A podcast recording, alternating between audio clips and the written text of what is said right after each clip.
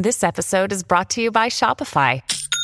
Forget the frustration of picking commerce platforms when you switch your business to Shopify, the global commerce platform that supercharges your selling wherever you sell. With Shopify, you'll harness the same intuitive features, trusted apps, and powerful analytics used by the world's leading brands. Sign up today for your $1 per month trial period at shopify.com/tech, all lowercase. That's shopify.com/tech. Another day is here, and you're ready for it. What to wear? Check. Breakfast, lunch, and dinner? Check. Planning for what's next and how to save for it? That's where Bank of America can help. For your financial to-dos, Bank of America has experts ready to help get you closer to your goals. Get started at one of our local financial centers or 24/7 in our mobile banking app. Find a location near you at bankofamerica.com/talktous. What would you like the power to do? Mobile banking requires downloading the app and is only available for select devices. Message and data rates may apply. Bank of America N.A., member FDIC. When you need mealtime inspiration, it's worth shopping Kroger, where you'll find over 30,000 mouthwatering choices that excite your inner foodie. And no matter what tasty choice you make, you'll enjoy our everyday low prices, plus extra ways to save, like digital coupons worth over $600 each week. You can also save up to $1 off per gallon at the pump with fuel points. More savings and more inspiring flavors make shopping Kroger worth it every time. Kroger, fresh for everyone. Fuel restrictions apply. Welcome to the New Books Network. Hi, and welcome to Scholarly Communication, the podcast about how knowledge gets known. I'm your host, Daniel Shea, and this is another episode of the Focus All We Mean, an ongoing discussion and debate about how we mean and why. The premise of the podcast is that meaning production and the products of meaning making are pretty much everything there is for us humans. As a species, we do not encounter a thought or a thing, not even ourselves, without us going and making meaning with it or adding meaning to it. Meaning is how we act as much as it is why we do. And so the subject matter of this focus reaches into absolutely every quarter of human life, our daily routines, our career paths, our bids to acquire new knowledge, our attempts at connecting with or at disconnecting from one another. The format of All We Mean is simple. I open every episode by stating plainly the topic, and then my guests take up this topic to discuss and debate it in the hope that we all might learn something more about meaning. The topic of today's episode is what decision means.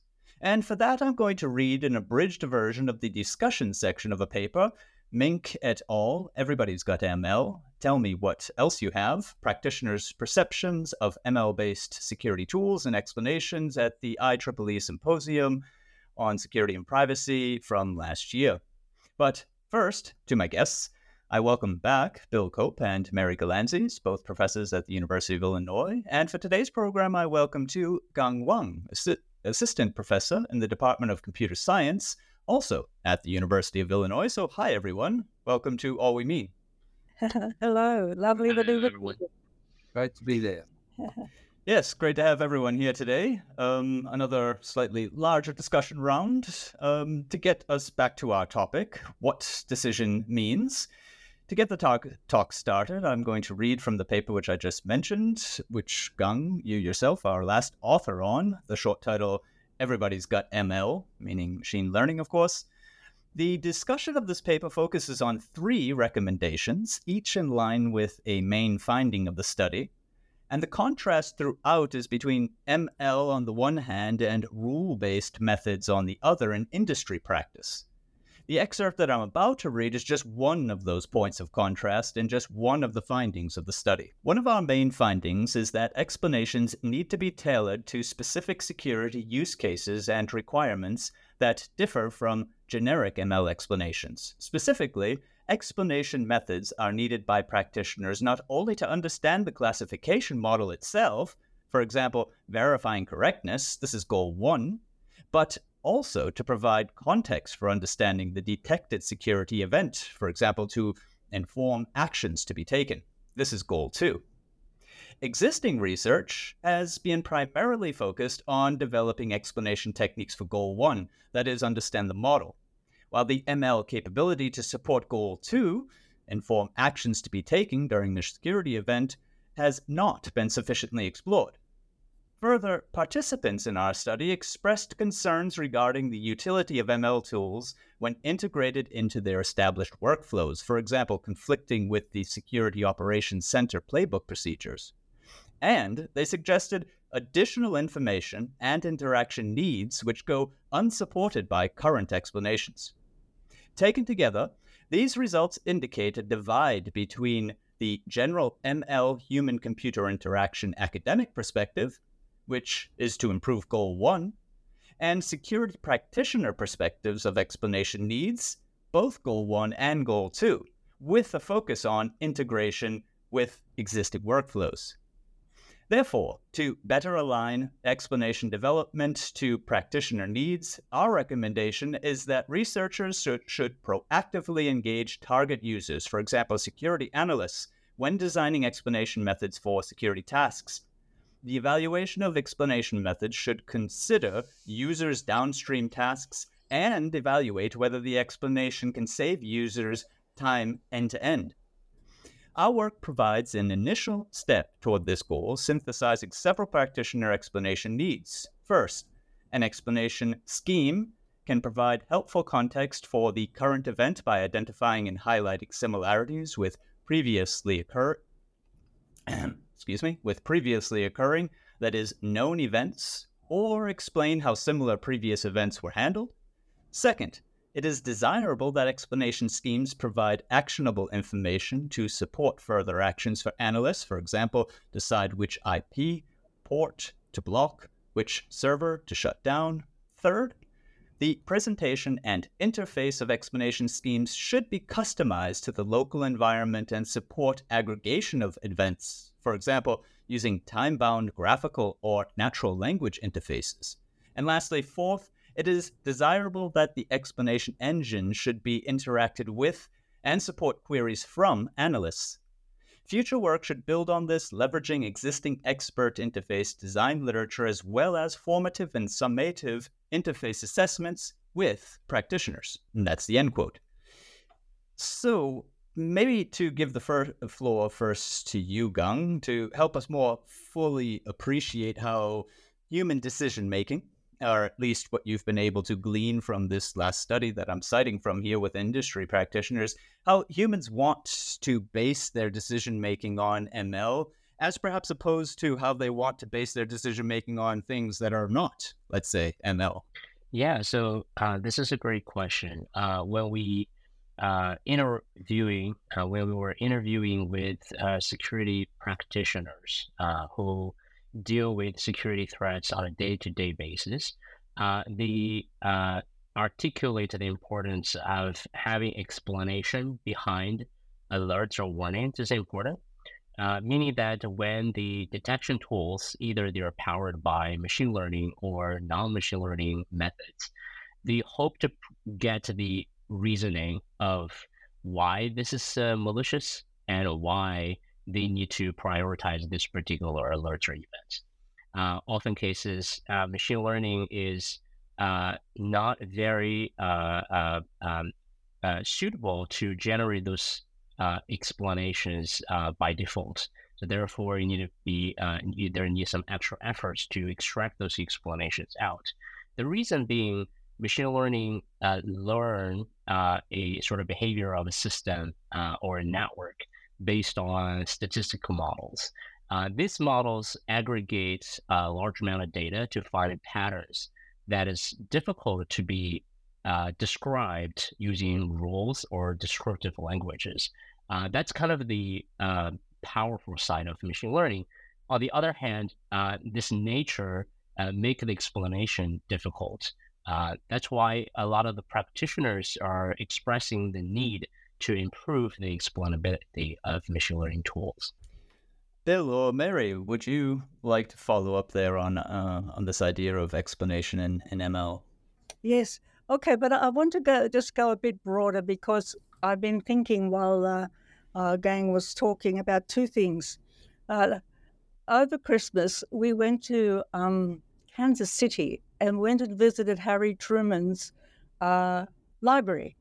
And at the bottom of the library was a place called the Decision Center, which brought students students together to make decisions. However, when you walked through the library and through the exhibition, you noticed that all the momentous decisions that Harry Truman made, whether it was Korea or the bomb or, or Israel, right?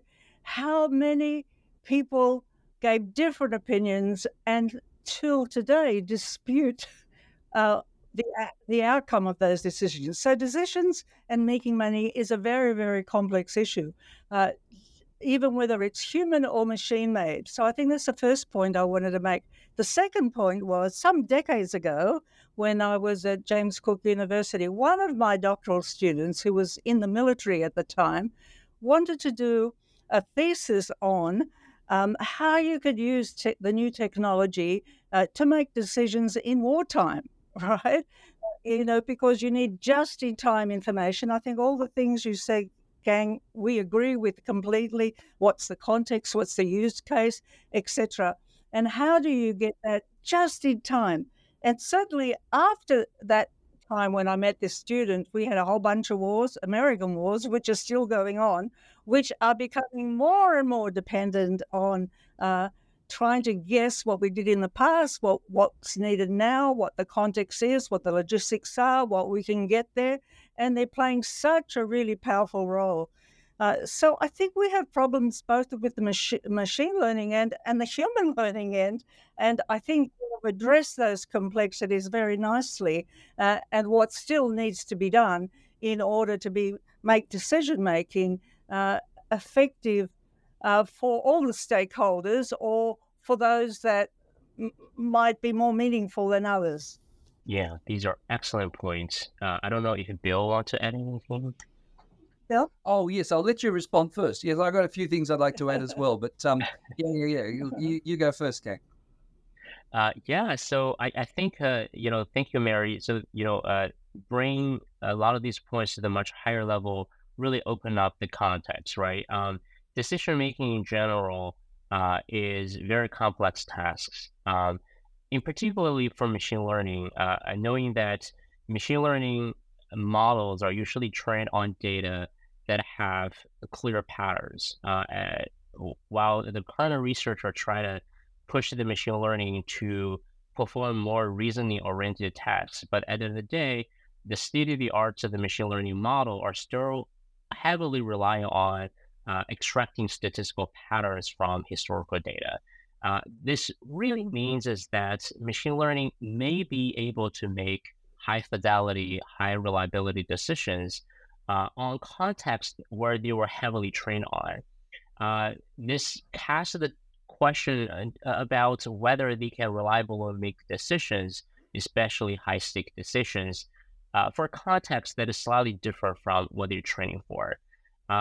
So when you mentioned about the example of a wartime, in near real-time decision-making, a very important question is, can machine learning accurately assess whether this kind of decision-making is within their training scope and whether they are making decisions out of their training, capability. Now, of course, this kind of decision-making made out of the training context can lead to really kind of disastrous consequences. I think especially talking about a wartime where let's see, drones these days are equipped with complicated machine learning models to process the vision data to understanding their surrounding environments and make decisions in real time. Of course, with an operator, but a lot of the decisions are semi-automatic. So definitely high-stake decisions, and so a lot of problems are still open problems, and yet we start to seeing these kind of machine learning models are shipping in production. And perhaps to throw the monkey wrench into that, which is your particular area of expertise, Gang, the security issue. I mean, if we were dealing with a conflict situation, then I think we would probably also be dealing with heightened worry or concern about the security of the particular model that was making these decisions. And also hackers, because I was listening recently to some people in the government saying that the hacking that's going on, particularly Chinese hacking, I gather, which is 5-to-1 hackers to American hackers, is so prolific, and they're copying all those algorithms. They're understanding the meaning making that is being produced through machine learning. So there's a war going on there too. It's not as though it's clean and controllable by any particular state. Yeah, exactly. So the hacking can go from both the software layer that we're familiar with nowadays of exploitation of the machine learning algorithm as well. So the whole pipeline end to end is definitely demanding a higher level of scrutiny on the security analysis. This is still a very much open challenge for the software and the machine learning stack these days.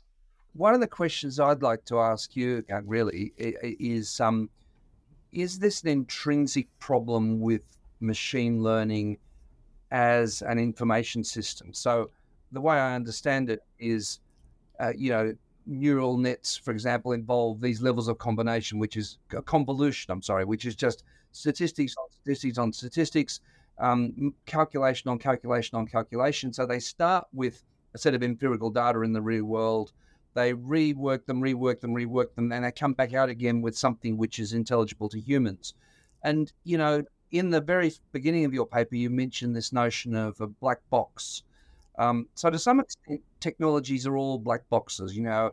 Our car goes wrong and we take it to the mechanic, and the mechanic can't quite work out what's wrong, but they do a bit of fiddling. They change this, they change that, and somehow or other it begins working. So in a sense, all technologies are slightly mysterious, but is there something peculiarly mysterious about these statistics based technologies? I might say a little footnote, by the way, just out of curiosity. It's a University of Illinois history footnote. The metaphor of the black box was actually invented by a man whose name was Ross Ashby, who was here working on cybernetics in the 1950s at the University of Illinois. But anyhow, that's a piece of historical trivia. I always like this kind of stuff. But the real question is, is machine learning more of a black box than other technologies, given the fact that all technologies are sometimes somewhat mysterious? That's a great question, Bill. So I often try to compare the machine learning models and algorithm to some traditional technologies, like just plain software that are running in our cars, in our airplanes, in our computers, right? So to some extent, there were black boxes, right? And my kind of the simplified view of this black box is that there's something going on inside, but from the outside perspective, all you have is some inputs and outputs, right? So you throw something in the box and something come out, right? Like machine learning models, the very simple example would be sort of image classifier. You put an image in the box and the box spit out some, decisions or classification results like, oh, this image contains a dog. That image contains a dolphin. That's the output. So, but how this kind of box, transform this input information to the output is sort of largely unknown. This is how I interpret, a black box.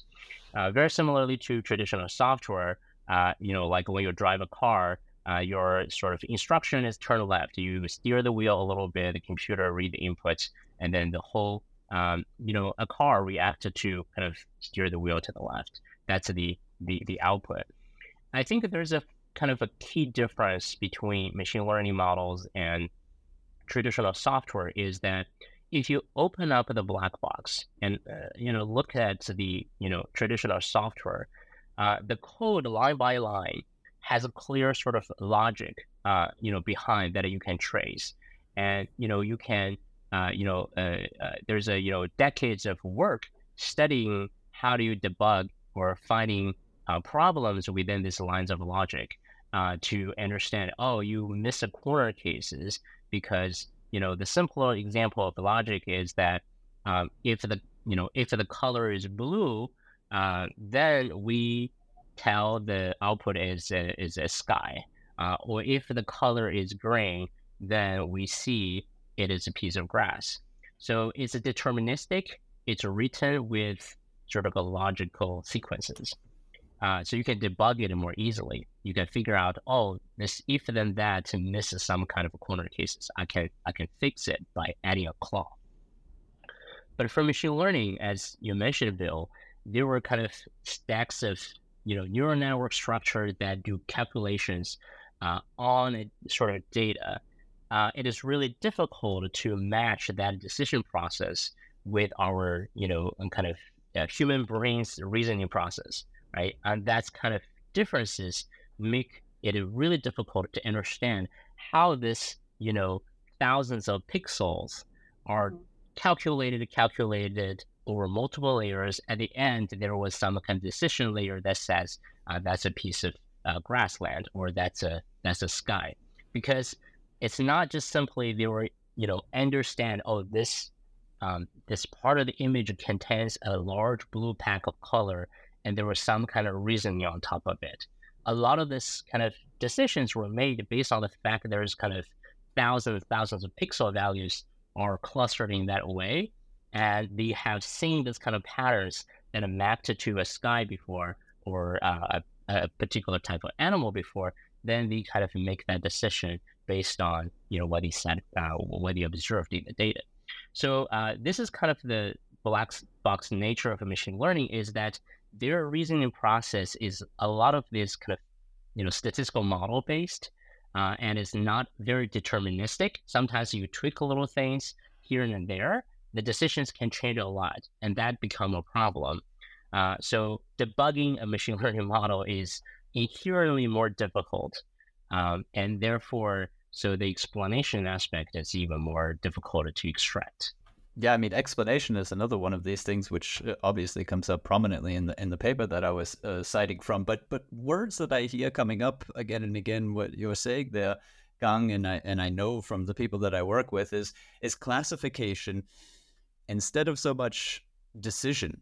And maybe to bring in some of the work that Mary and Bill do, they talk about concepts and entities, for example. So, I mean, if you've got a concept, then it's necessarily plural, right? You'd say dog, not this dog, but we know that this is a dog. It belongs to that class, so therefore classification.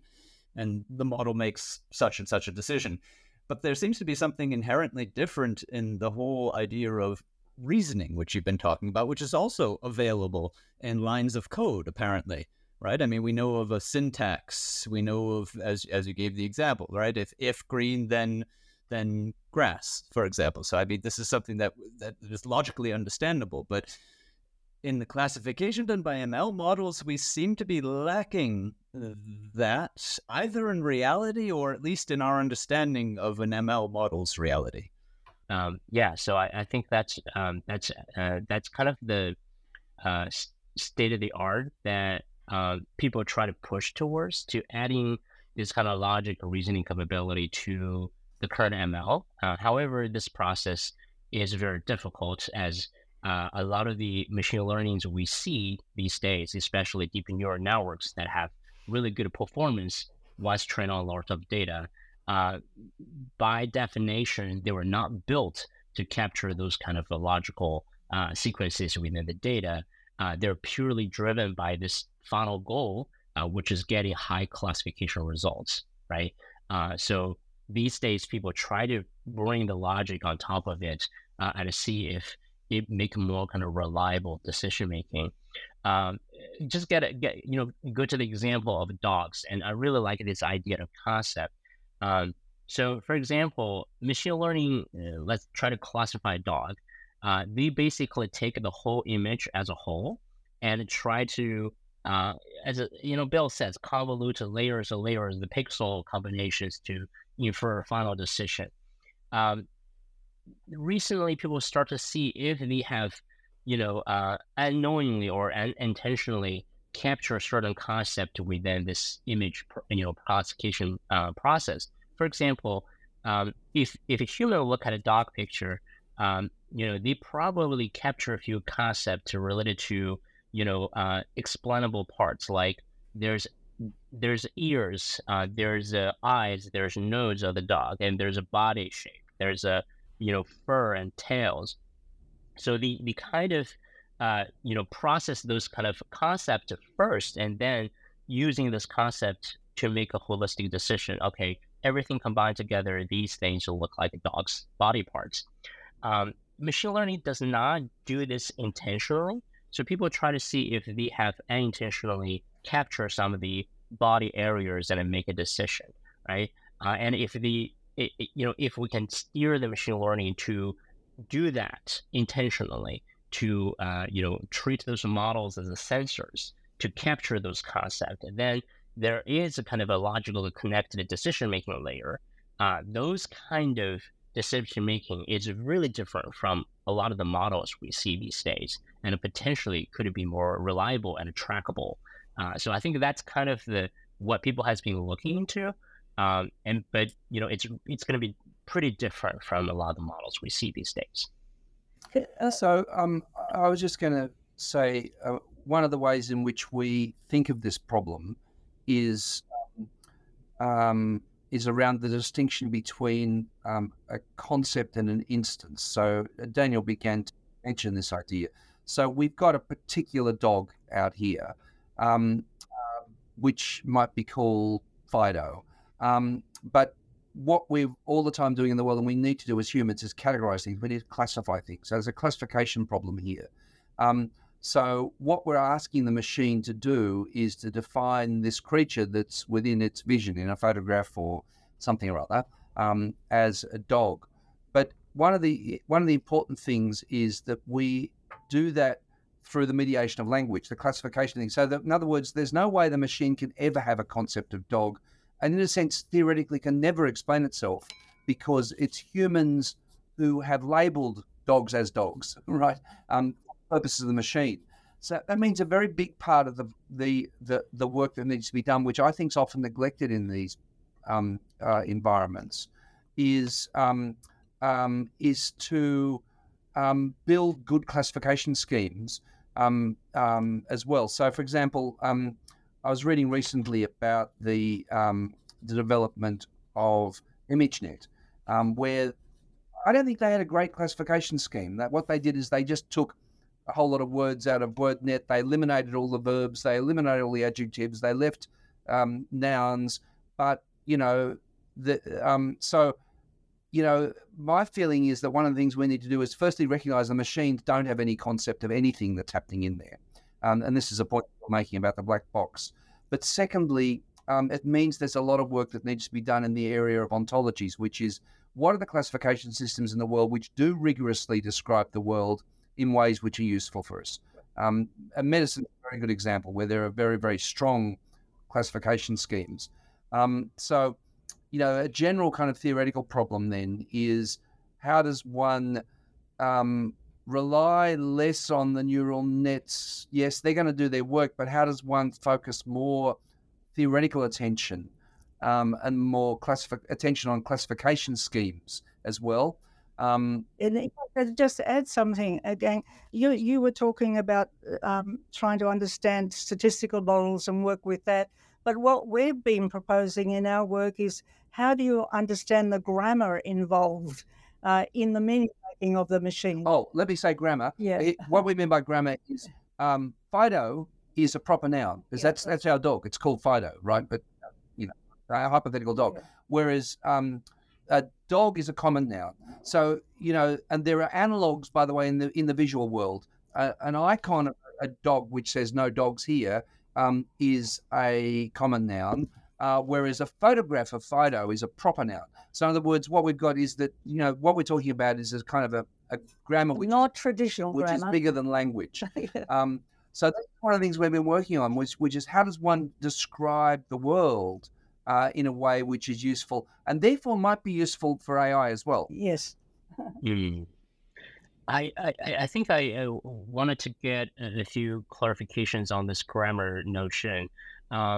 So I'm wondering, in addition to describing a particular type of animal or a particular instance of an animal, are you talking about a sort of generic language that helps to better communicate between human and this algorithm? Go ahead. they'll be clearer than we are in everyday natural language. So one of the things is that what we do in computer environments is build data models which have to be more rigorous. So for example, you know, I know that in the cybersecurity domain, there are various classification schemes used by NIST and whatever, which are ways of describing types of incidents, describing types of capacities and so on. So in other words, what we do in specialist domains is we build schemes which are much more rigorous than natural language can be and which are domain specific, right? So, you know, and I think a lot of work needs to be done on that. What we rely on too much. I mean, look, the algorithms and the neural nets and the stats are all incredibly powerful and, you know, amazing developments that have happened in the realm of technology.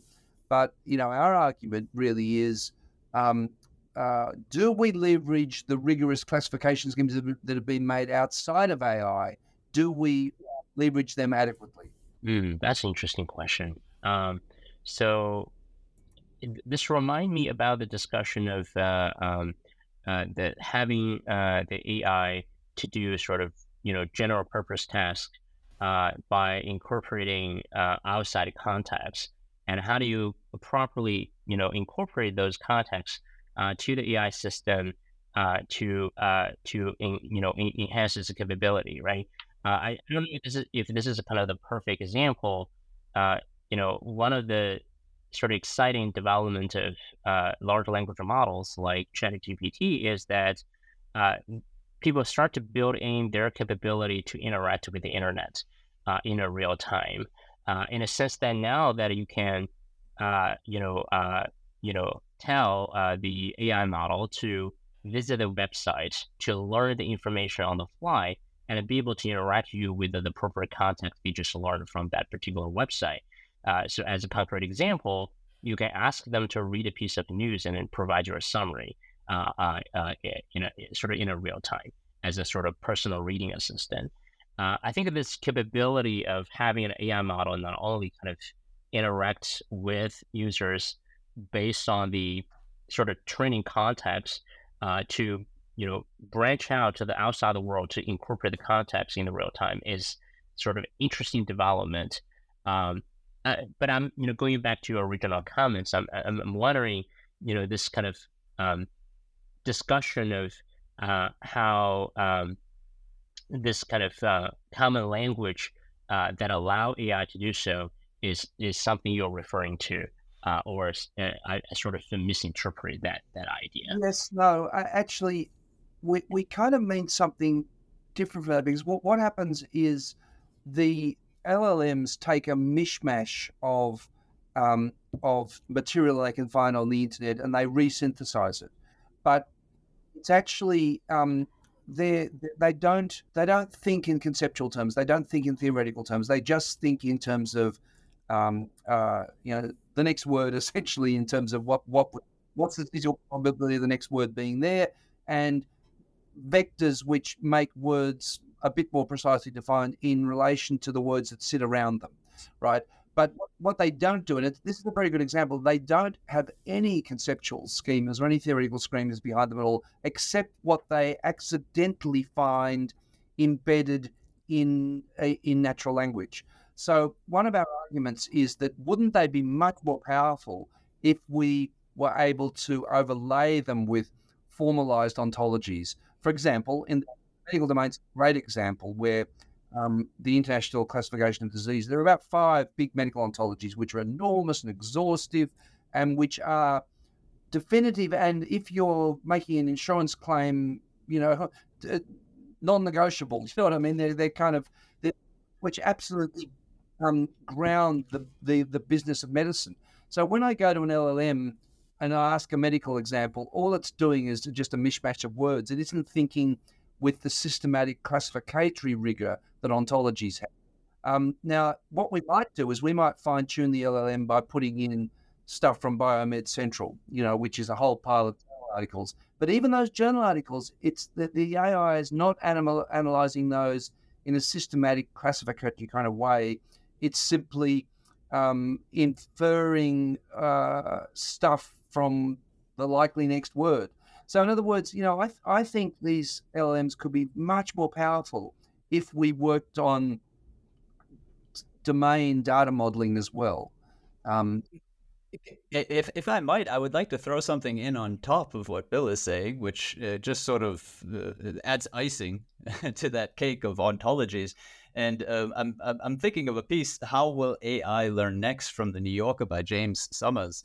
And he sort of charts the past 10 to 15 years, particularly from Stack Overflow and other such sites where expert knowledge was gained because of, you know, the social network type effect that was involved there, and says that with ChatGPT and also, say, like Google Search and other such features on the net, in a way, we're draining the net of expert knowledge.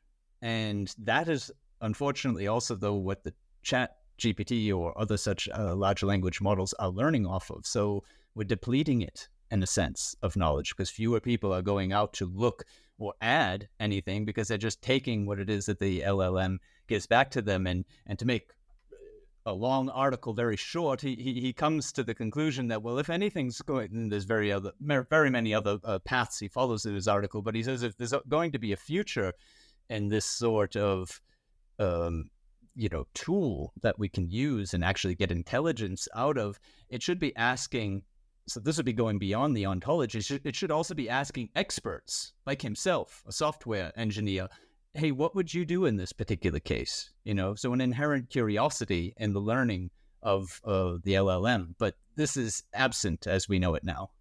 Can I add something to that? It's getting very big, the cake now. Yes, you've heard this before. And of course, we're, you know, theorists also, but we're also practitioners. So we're trying to figure out ourselves how we can harness these, the ChatGPT and the other affordances that are there in the digital world in our own classes. Because if we're not trying that, then, you know, what's the point of just theorizing? So we actually have produced a corpus of our own. We have collected in the corpus everything we've ever written, everything our students have ever written, and put it in accessible to our students. And then our students are asked to perform particular tasks, and we ask them to go to the ChatGPT and get a review from some feedback from the ChatGPT. But then we also have a human a peer who also then reviews what the ChatGPT does. And then we get the recipient of the original text to reflect on what the processes were about and how they happened. But we keep feeding into the corpus works that we have produced and our students have produced. So it's constantly being fed, constantly being updated in the domain that matters for our course. So in a sense, it doesn't have to be just, you know, like legacy things. And it won't, of course, be legacy texts and legacy artifacts. We ourselves have to think of ways in which we can shape it in a way that is purposeful and meaningful. And if we can get back to decision making, where decisions are made by the subjects involved, can be better decisions as a consequence of this, if I can call it, curation and process. Yeah, I think these are all excellent points, and I think to some extent they are all connected, right? So I think both Bill and Dan was sort of touching on the notion of sort of existing domain knowledge and how these should consolidate or enhance the existing machine learning-based approaches that seems to try to, you know, emulating a knowledge base.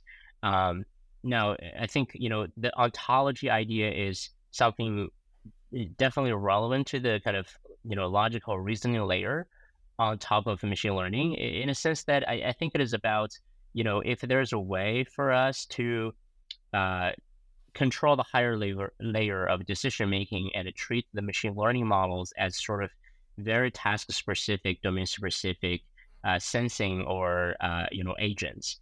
I think, you know, a lot of, recent works are trying to, explore this idea for more domain-specific tasks. In security in particular, I think there's a notion of co-pilot, meaning that the machine learning model are assigned to very domain-specific tasks. Of course, this model has to be specialized training, but they don't do anything beyond what they trained for. So hopefully all they're doing is processing the log and produce some aggregated statistics, so for, as an example.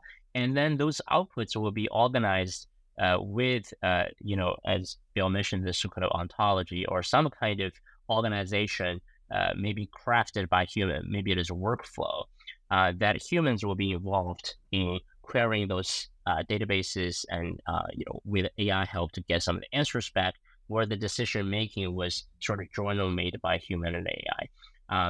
There's definitely a lot of promises there, but I think the just kind of another quick comment to sort of Dan's point that whether we were worried that those kind of AI based knowledge versus this kind of human based knowledge would push the human based knowledge to saturate. I think this is built, I personally am not worried too much about it because that concern was built on the assumption that this machine based intelligence or knowledge will be overwhelmingly dominating, where humans were pushed to the corner and doing anything else. I personally don't think that's the future.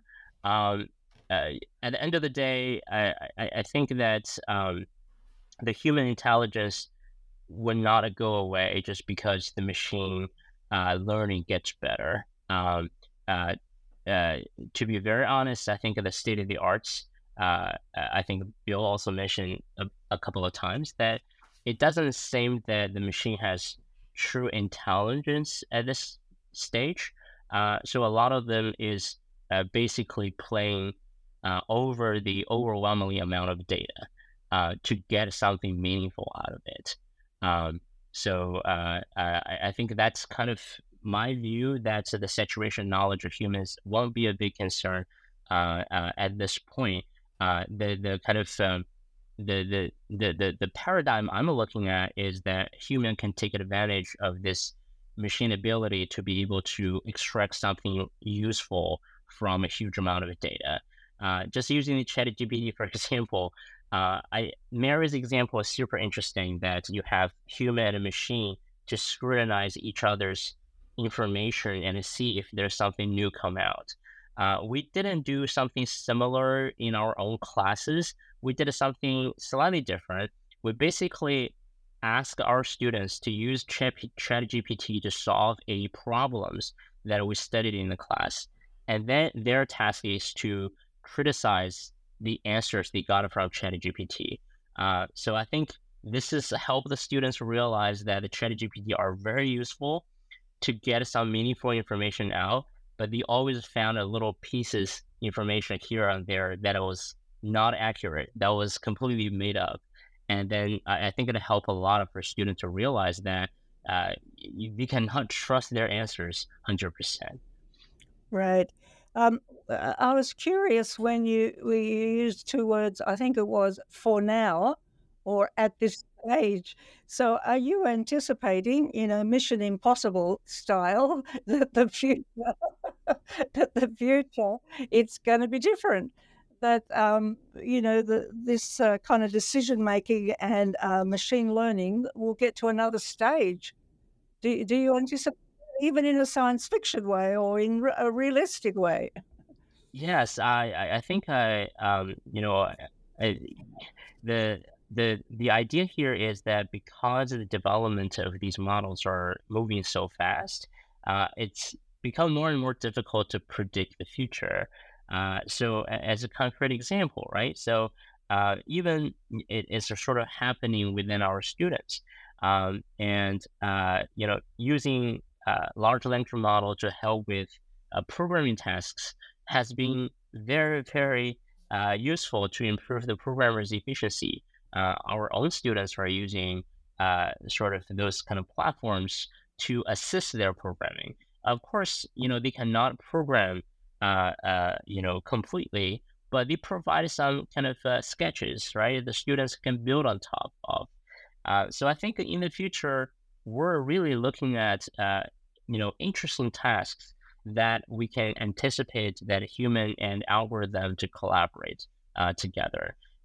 Even without the true intelligence, the fact that they can provide relevant information and in an on-demand manner, it's going to be tremendously changing the way we work and study, and a lot of other things that we're doing in our life.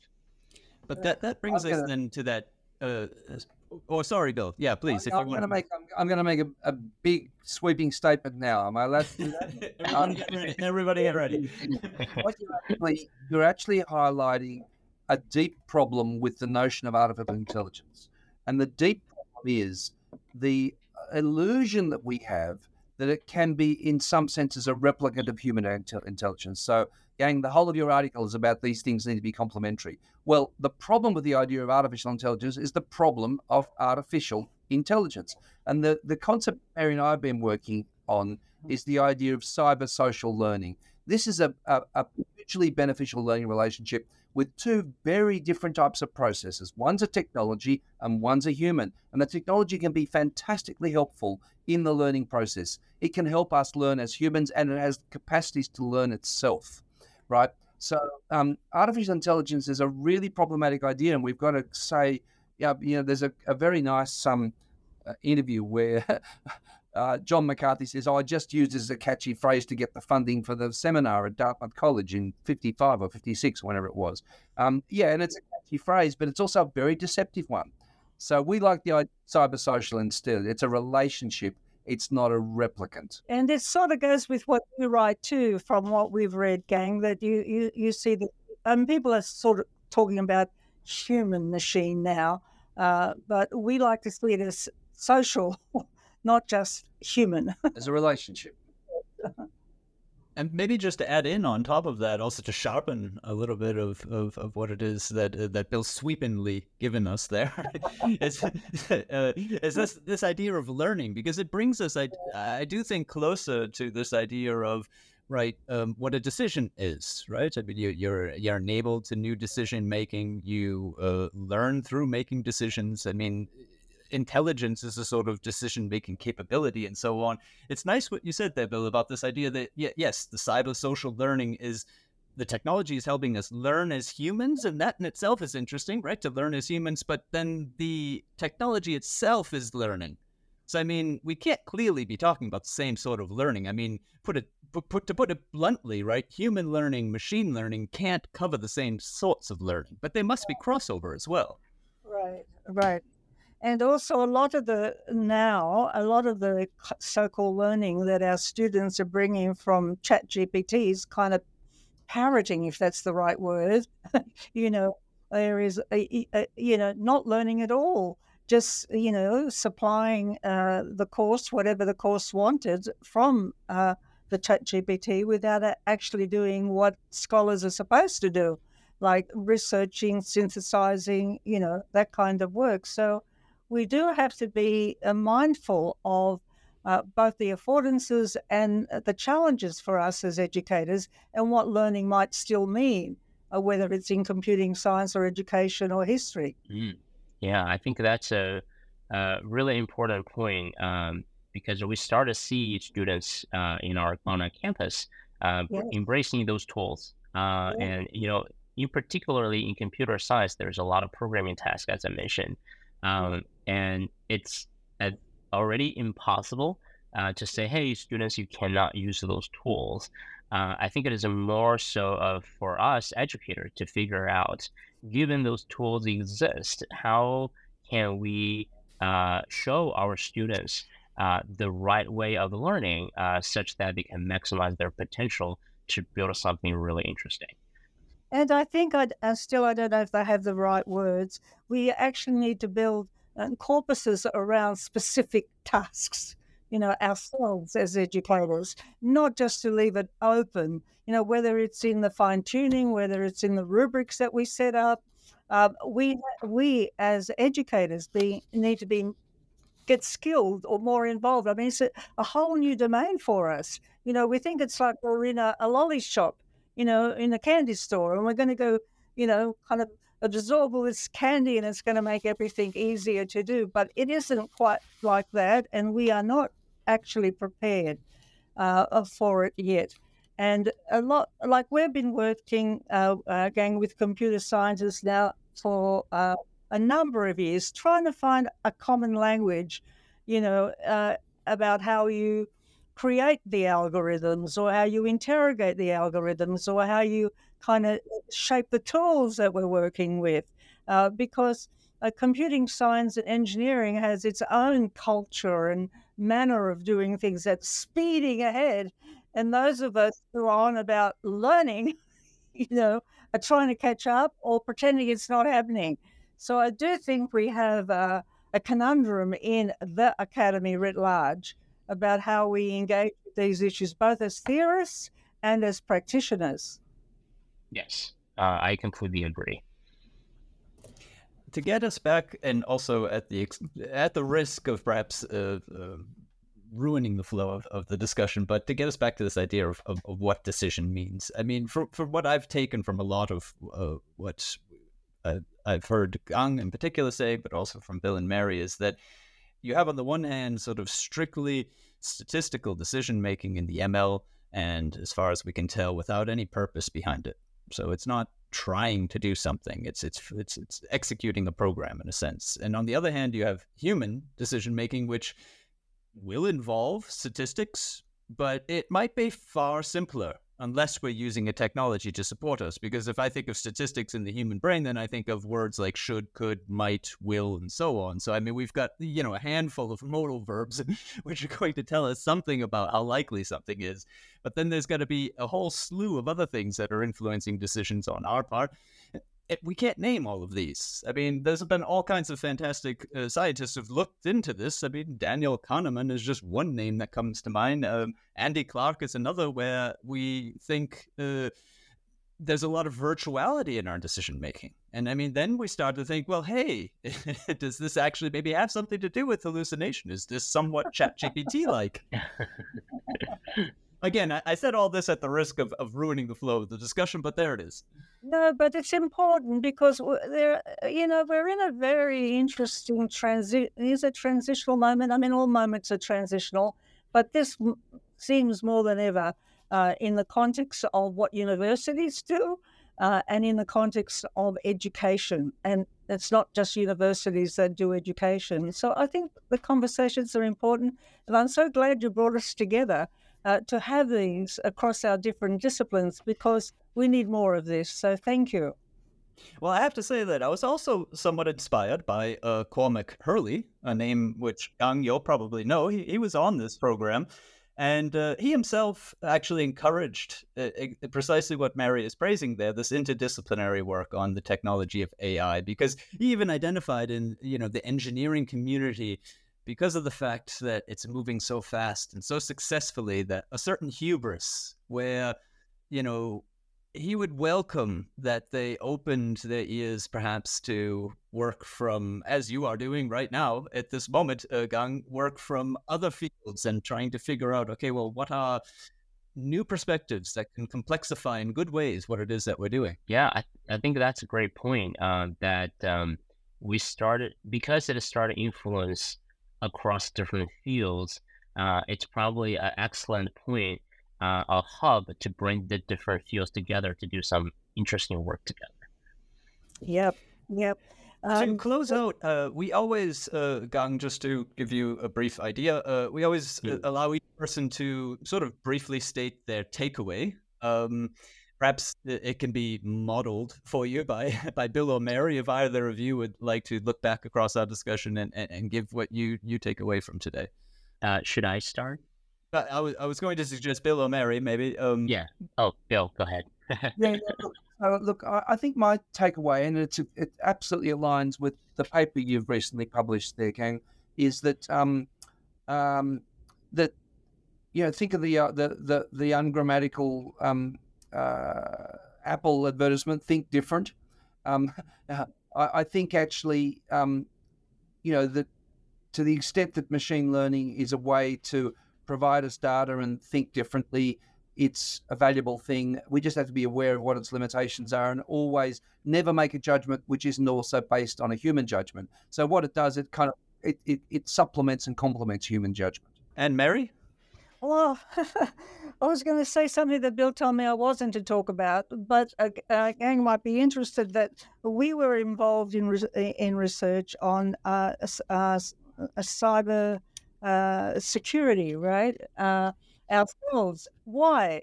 Because the domain wanted educators to come in and help them in the human learning side of what the security issues were, and they had to do with it. It wasn't just about computing and capabilities and all those kinds of things. It had to do with logistics and networks and human kind of issues.